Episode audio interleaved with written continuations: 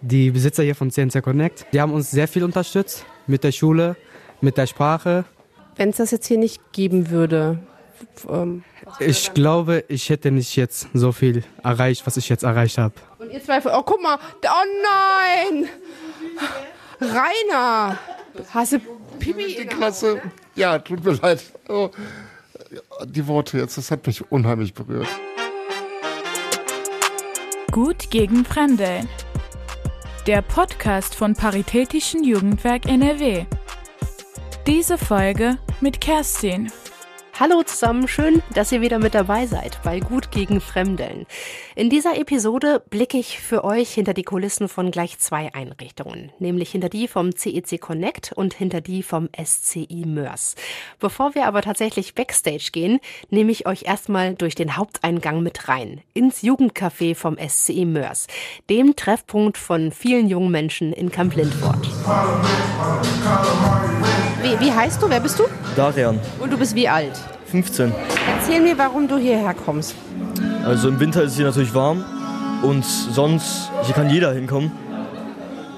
Hier ist ein Boxautomat, hier kriegt man gratis trinken, alles mögliche. Also ist schon cool so für Jugendliche. Allein schon, dass hier eine Couch steht, ist geil. Also allein schon deswegen reicht's. So, man kann ja auch Nachhilfe machen und alles. Hier gibt's alles mögliche. Oben ist ja noch ein Tonstudio, also ein paar Kollegen von mir auch rappen. Weil hier ist es warm, draußen ist es übertrieben kalt zur Zeit. Ja, und im Sommer ist ja auch noch Klimaanlage, noch besser. Genauso wie Darian kommen auch Luca, Edwin und Malik mehrmals die Woche ins Jugendcafé mitten in der Innenstadt. Das ist der Ort, wo ich gerne so runterkomme mit Kollegen und so, so von der Schule stressfrei einfach Spaß haben mit Freunden. Ja, man kann hier Billard mit Freunden spielen, kommen eigentlich ganz viele Leute und Freunde, die ich auch kenne. Deswegen, das, das bockt eigentlich hier, so mit deinen Freunden zu chillen. Macht Spaß, ja. Hier kann man so zum Beispiel chillen, sitzen, trinken, essen, so. Ich gehe auch hier äh, zur Nachhilfe, immer dienstags und freitags und manchmal auch äh, einfach so besuchen. Zwischen all den Jungs entdecke ich Alicia. Sie ist 16 Jahre alt. Auch sie verbringt einen Großteil ihrer Freizeit im Jugendcafé. Ja, ich komme nach der Schule hierhin. Von 15 bis 20 Uhr bin ich dann immer hier. Und dann helfe ich halt so, bedienen die Jugendlichen räume ein bisschen auf. Montags, Dienstags, Donnerstags und Freitags ist sie hier. Das Jugendcafé ein extrem wichtiger Ort für Alicia. Also ich fühle mich hier wohler als bei mir zu Hause, wenn ich ehrlich bin sogar. Und deswegen bin ich auch so oft hier. Ja, also ist eigentlich mein zweites Zuhause sozusagen. Hier fühle ich mich so mehr aufgenommen und einfach hier reden mehr, mit, mehr Leute mit mir. Hier fühle ich mich halt einfach generell wohler. So.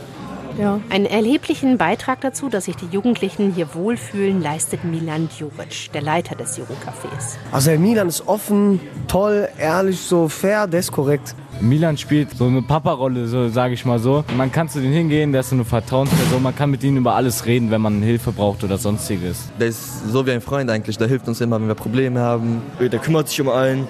Wenn man Scheiße gebraucht hat, hilft er einem da raus und so. Wenn mal jemand Hunger hat, dann sagt er, komm, dann gibt's das Geld morgen oder so. Also das ist einer der, einer der wichtigsten Personen hier oder auch der wichtigste. Ja. 2016 hat Milan das Jugendcafé des SCI Mörs in Kamp Lindfort übernommen. Als ich hier angefangen habe, waren ca. 24 Jugendliche hier, die das Café beherrschten. Das war deren Zuhause und dementsprechend haben sie sich aber auch verhalten.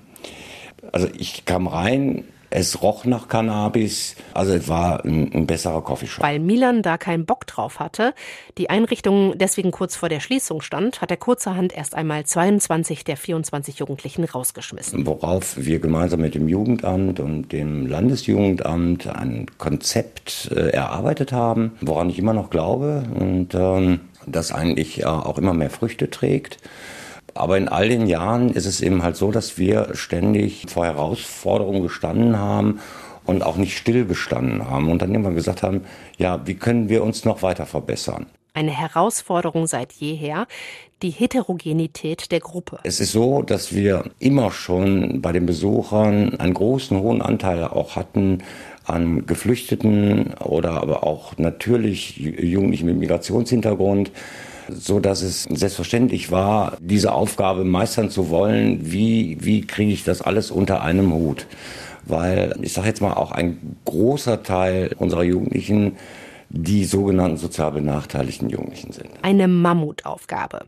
Um die besser bewältigen zu können, hat Milan sich fortgebildet. Seitdem arbeitet er nach einer ganz besonderen Methode. Ich habe äh, eine Quali- und Zertifizierung in der Gebemethode. Die habe ich 2018 habe ich die gemacht. Und dadurch ist mir die tägliche Arbeit oder uns auch als Team leichter gefallen. Mitentwickelt hat die Gebemethode Professor Dr. Benedikt Sturzenhecker. Er ist emeritierter Professor für Sozialpädagogik an der Fakultät für Erziehungswissenschaften an der Universität Hamburg und er kann uns wohl am besten erklären, was es mit der Gebemethode auf sich hat. Ja, die äh, Gebemethode, das ist ja die Abkürzung für Förderung gesellschaftlich-demokratischen Engagements von Benachteiligten in der offenen Kinder- und Jugendarbeit. Das hört sich gewaltig an, ist aber nur ganz einfach eine Grundhaltung, eine Grundmethode, eine Grundarbeitsweise der Sozialpädagogik. Viele der Praktiken darin sind über 100 Jahre alt aus der Sozialpädagogik. Ne, wir, wir behandeln äh, Kinder und Jugendliche nicht aufgrund eines theoretischen, diagnostischen Blicks, der sagt, ja, wir wissen schon, in welche Schublade wir euch stecken müssen, sondern das geschieht immer nur in der Interaktion mit dem Gegenüber. Wir betrachten die als Subjekte, das heißt als selbstbestimmungsfähige, als aushandlungsfähige, gleichberechtigte Menschen, auch wenn sie sehr unterschiedlich sind zu uns und untereinander unterschiedlich sind, sind sie doch für uns gleichberechtigt und gleich fähig in ihrer Fähigkeit, sich mit uns über das auseinanderzusetzen, was sie in ihrem Leben betrifft. Und das ist uralte Sozialpädagogik, wissen wir seit 100 Jahren.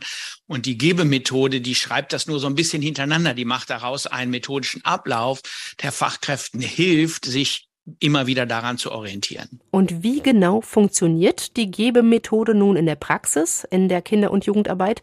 Was müssen die Fachkräfte tun? Ja, also das äh, bedeutet ja erstmal, man äh, kann auf Kinder und Jugendliche nicht gucken, indem man wissenschaftliche Erkenntnisse über die hin herüberstülpt oder sonstige Vorurteile, die man vielleicht haben kann, sondern indem man erstmal schaut, was die eigentlich tun. Also alle Sozialpädagogik beginnt bei dieser Beobachtung. Das wissen wir seit Maria Montessori, seit über 100 Jahren. Man schaut erstmal hin, was machen sie denn?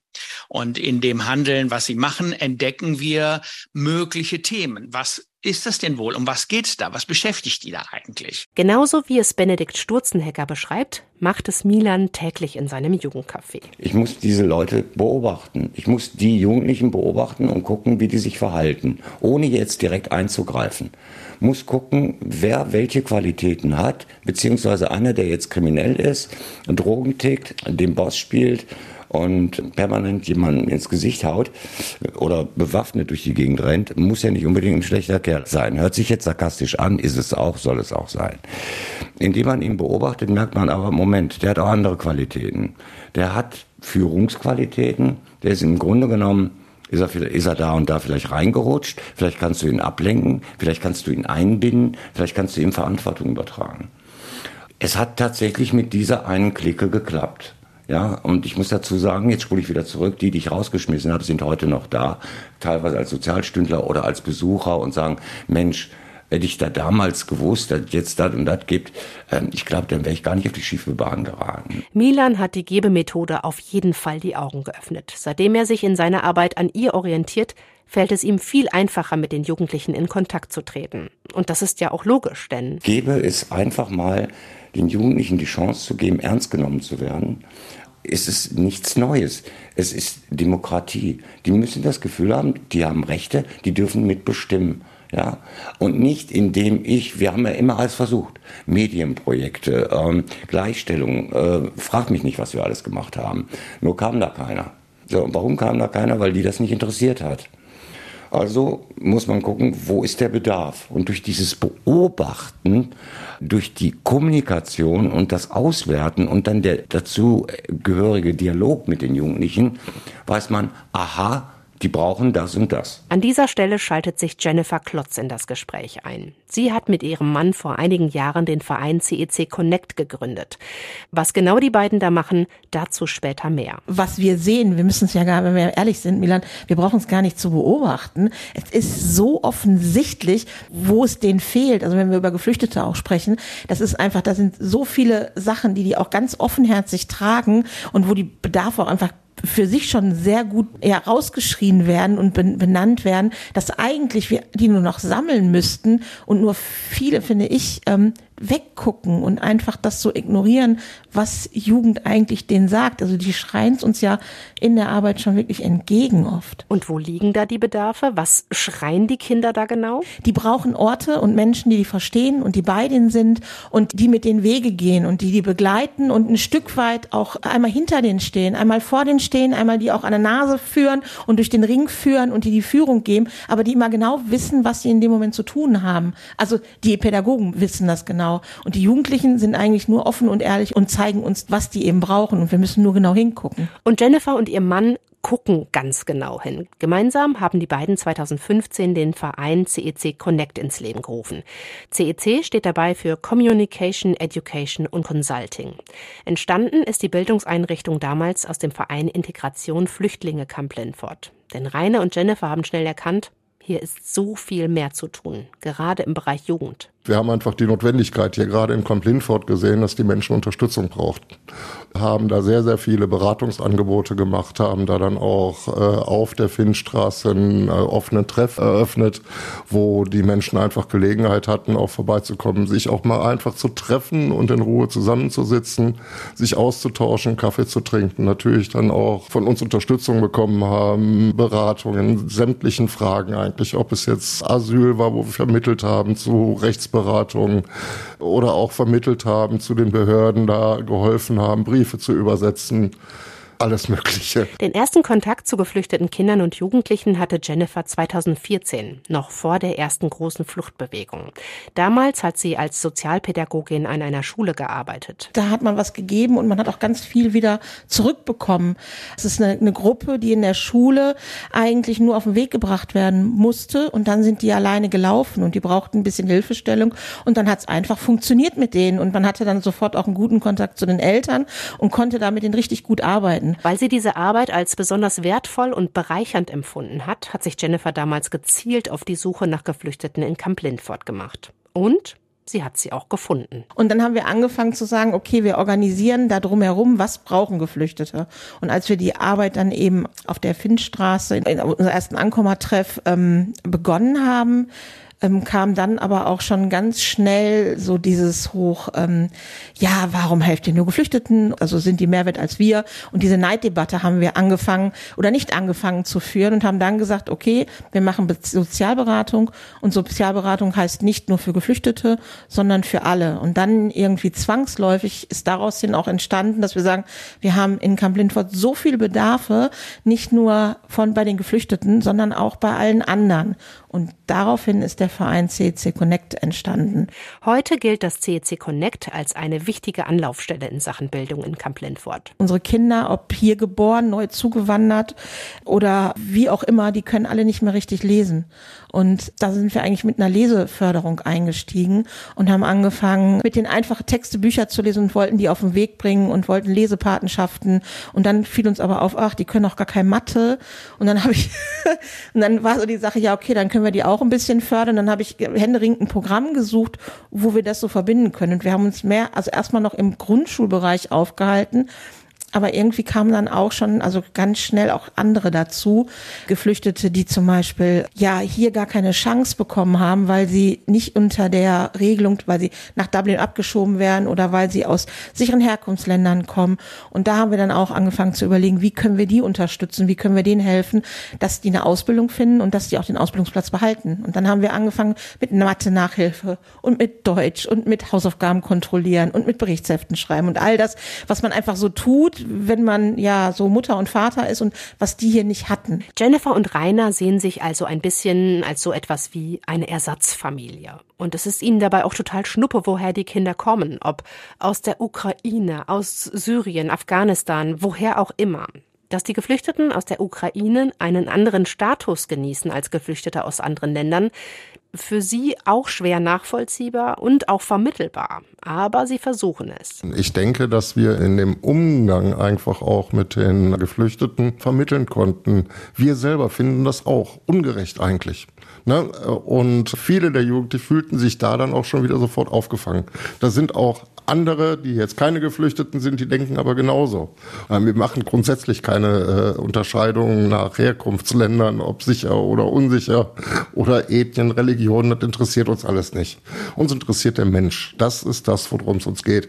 Klar, auch in unserer Einrichtung gibt es natürlich auch Regeln halt dich dran, dann hast du mit uns viel Spaß und der Rest ist uns egal. Das CEC Connect sehen Jennifer und Rainer als ein zweites Zuhause für die Kinder und Jugendlichen. Und als genau das wird es auch wahrgenommen. Denn plötzlich steht ein Mädchen vor meinem Mikrofon. Ich möchte sagen, dass ich Jennifer und Rainer sehr toll finde, weil sie Kinder Deutsch beibringen und uns sehr lustige äh, Ausflüge ermöglichen. Ja, und sie uns äh, bei unsere Hausaufgaben sehr helfen und ähm, ich finde die sehr toll. Also sie helfen uns sehr. Das ist Monera, 15 Jahre alt. Für sie sind Rainer und Jennifer nicht nur die Gründer von CEC Connect, sondern ich finde diese eher wie mein Tante und Onkel, weil ich schon sehr oft sehe und Sie haben mich schon sehr so geholfen, dass ich sie als Familie sehe. Nicht nur für Monera fühlt sich das hier beim CC Connect wie Familie an, sondern auch für viele andere Jungs und Mädels, mit denen ich jetzt bei meinem Rundgang durch die Räume in der Mörserstraße spreche. Sikria zum Beispiel kommt häufig mit seinem Bruder Elias hierher. Das Team hier findet er äh, gut, nett. Wir dürfen eigentlich hier machen alles, was wir wollen. Wann wir wollen, äh, können wir spielen, essen, Hausaufgaben machen. Ja. Apropos Hausaufgaben, auch Neda und Regine sitzen gerade über ihren Büchern. Damit ich ähm, in der Schule gute Noten habe und dann, damit ich do, äh, so richtig Deutsch kann. Damit ich bessere Noten in der Schule habe und äh, meine Freizeit so ausnutze. Die Kinder und Jugendlichen sind so dankbar, dass es das CC Connect und das Jugendcafé gibt. Was passieren würde, wenn es diese Anlaufstellen für sie nicht gäbe, das habe ich mit Alicia besprochen. Das weiß ich ehrlich gesagt nicht. Also ich glaube, ich würde zu Hause sitzen und mich einfach komplett langweilen. Also ja, ich bin schon froh, dass Milan hier das Jugendcafé eröffnet hat. Um den Kindern und Jugendlichen weiterhin dieser Lichtblick sein zu können, sind beide Einrichtungen aber auf die Projektförderung Gut gegen Fremdeln des Paritätischen Jugendwerks angewiesen. Ein großer Meilenstein für uns ist, dass wir Stunden haben, wo ich als Sozialpädagogin bezahlt bin und dort mich mit den Jugendlichen ähm, in der Freizeit kümmern kann.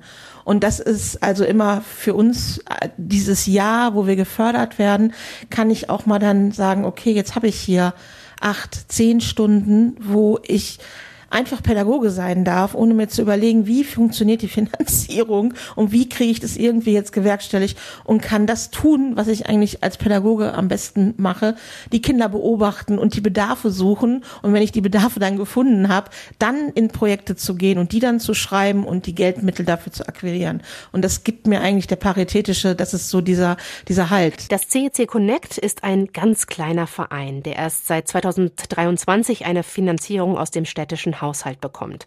Daher kennen sich Rainer und Jennifer gut mit Projektförderungen aus. Sie meinen, grundsätzlich müsste sich an dem System für Projektarbeit politisch etwas ändern. Projekte werden immer gefördert. Zwischen, wenn man Glück hat, 90, äh, meist sind es 80 Prozent.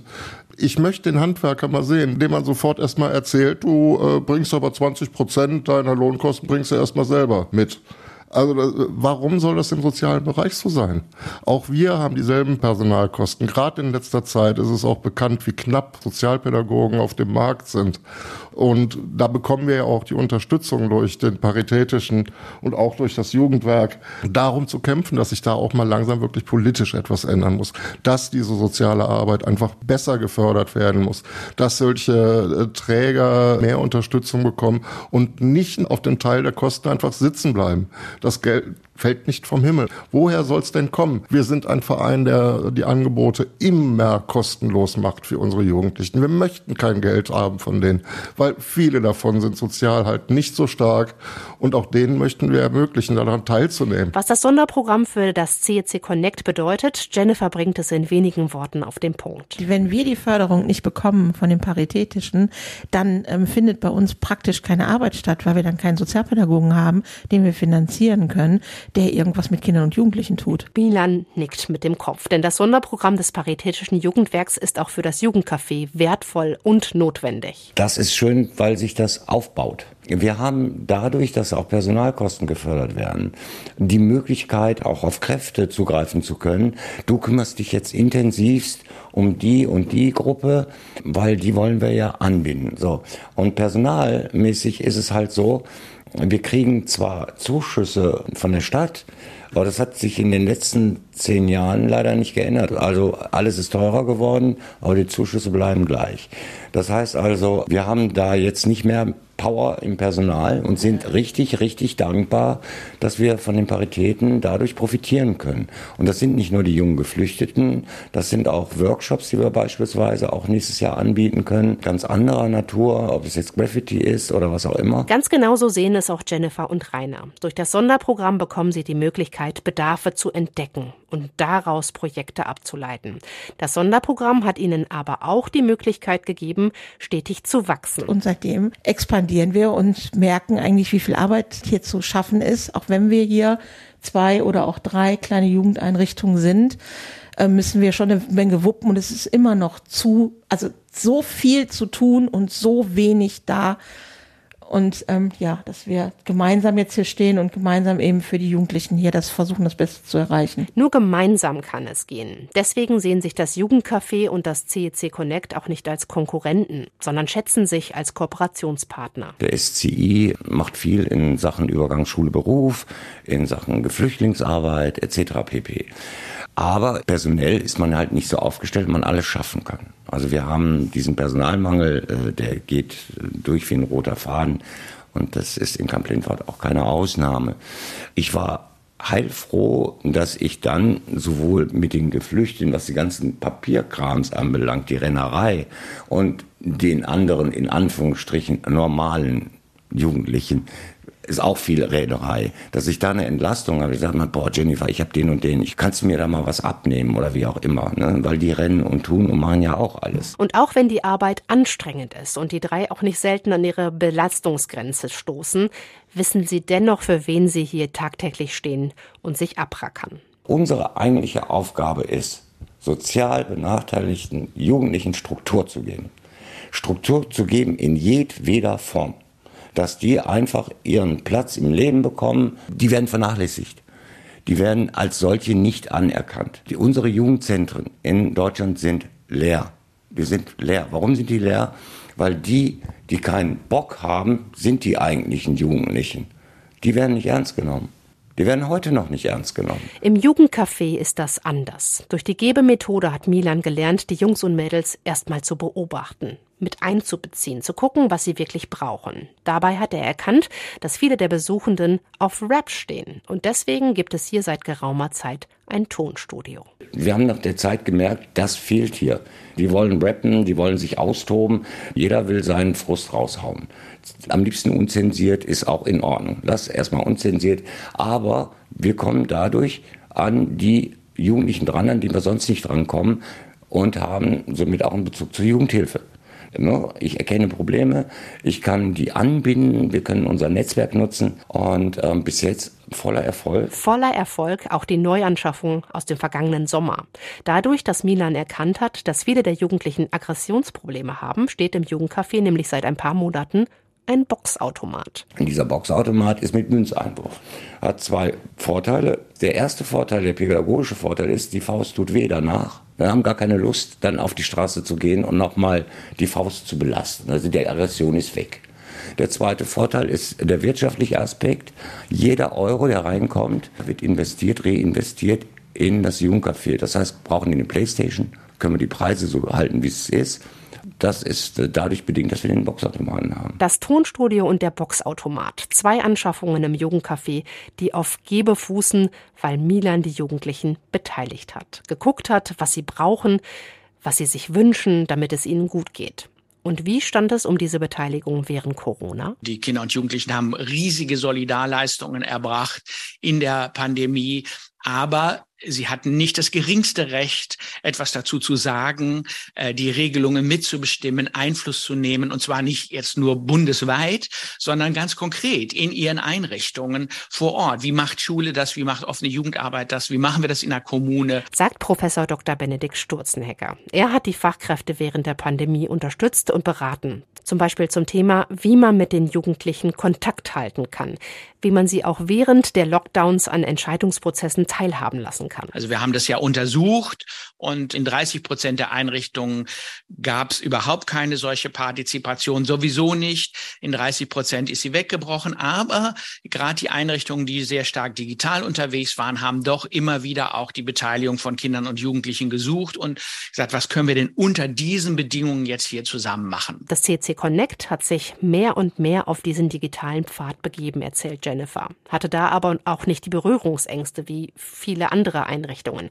Einfach weil Rainer als Medienpädagoge ohnehin viel in diesem Bereich anbietet. Wir haben Kontakt gehalten über WhatsApp, über Zoom und über das gemeinsame Tun miteinander. Wir hatten Gruppen, die haben zusammen gebacken, wir haben Kekse zusammen gebacken. Also jeder hat in seiner Küche Kekse gebacken und jeder hat dann die unterschiedlichen Rezepte dann auch mitgebracht. Wir haben Care-Pakete gepackt für die Kinder oder auch die Jugendlichen. Also wir haben Mädchengruppe bei uns gehabt eben und dann wurden diese Care-Pakete gepackt und dann hatten wir alle das gleiche Startmaterial und haben dann gemeinsam gebaut, gebastelt. Wir haben auch ähm, Vogelhäuser dann zusammen nochmal gebaut eben, weil jeder ja eigentlich so dieses Paket hatte. Wir mussten viel rumfahren, um unsere Jugendlichen zu erreichen, haben auch ganz viel ähm, ja mit mit oder auch mal wir haben, wir haben ja nicht nur gebacken, sondern auch Mittag gegessen zusammen. Also es gab so Zeiten und wir haben zusammen gelernt. Also auch ähm, Lerngruppen haben stattgefunden. Aber auch, müssen wir auch sagen, wir haben auch zusammen gezockt. Auch das Jugendcafé des SCE Mörs hat digital etwas in Gang gesetzt. Auf den direkten Kontakt wollte Milan aber nicht komplett verzichten. Wir haben das gemacht, was so gerade eben legitim war. Wir haben während Corona aufgehabt. Arbeitsamt war zu, Jobcenter war zu, die Jugendlichen standen vor der Tür und wussten nicht mehr ein und aus. Die mussten für einen BAföG-Antrag oder für irgendwas anderes ähm, stundenlang in eine Warteschleife, haben die keine Geduld für.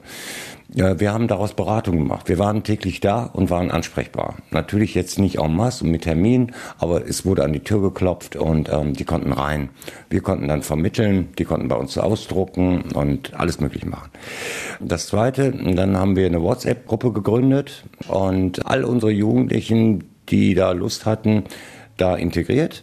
Und ähm, dann hatten wir die Idee, ja, pass auf, bevor wir da jetzt rumhängen, wer hat denn Lust zu helfen? Bei Einkäufen zum Beispiel. Wer möchte bei der Tafel helfen in Camp Lindfort? Wir haben wirklich durch ganz Corona hindurch haben die Jugendlichen bei der Tafel geholfen, Einkaufshelfer und es waren sogar Erntehelfer da. Beide Einrichtungen haben also so gut es geht Kontakt gehalten. Mit Auslaufen der Corona-Maßnahmen waren die Einrichtungen dann auch gleich wieder gut besucht. Die Kinder und Jugendlichen sind wiedergekommen. Allerdings mit Defiziten.